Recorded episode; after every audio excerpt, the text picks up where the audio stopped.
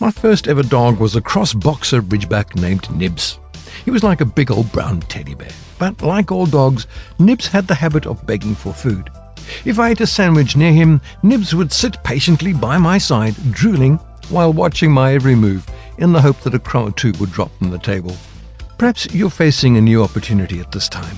It could be that you've been hoping and praying about it for some time, but you're uncertain of when to act. Well, the Lord is your hope and your certainty, and His word to you will bear fruit in His time. So, like a dog watching for a crumb or two to drop from his master's hand, set your gaze on God's hand and wait for His every move. Those who wait for the Lord will renew their strength. God tracking is watching every move of your master's hand. I'm Dudley Anderson, so good to be with you. Do drop me an email if you can, dudley at surereality.net. I'd love to hear from you.